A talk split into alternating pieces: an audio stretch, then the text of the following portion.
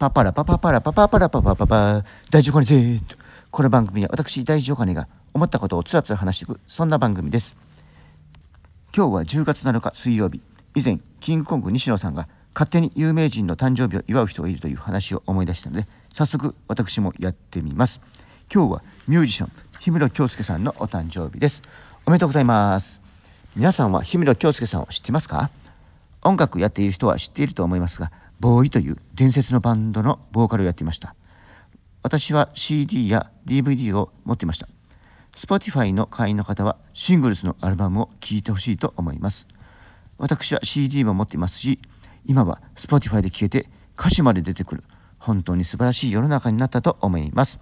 画像や動画も見れますからね。ボーイに憧れて影響されてバンドとしてグレイがよく言われてますね。もう随分前に解散してますがまた復活してほしいバンドであります。氷室京介さんの私の一番のお気に入りはエンジェル。2番目はキスミーですね。いや音楽っていいですね。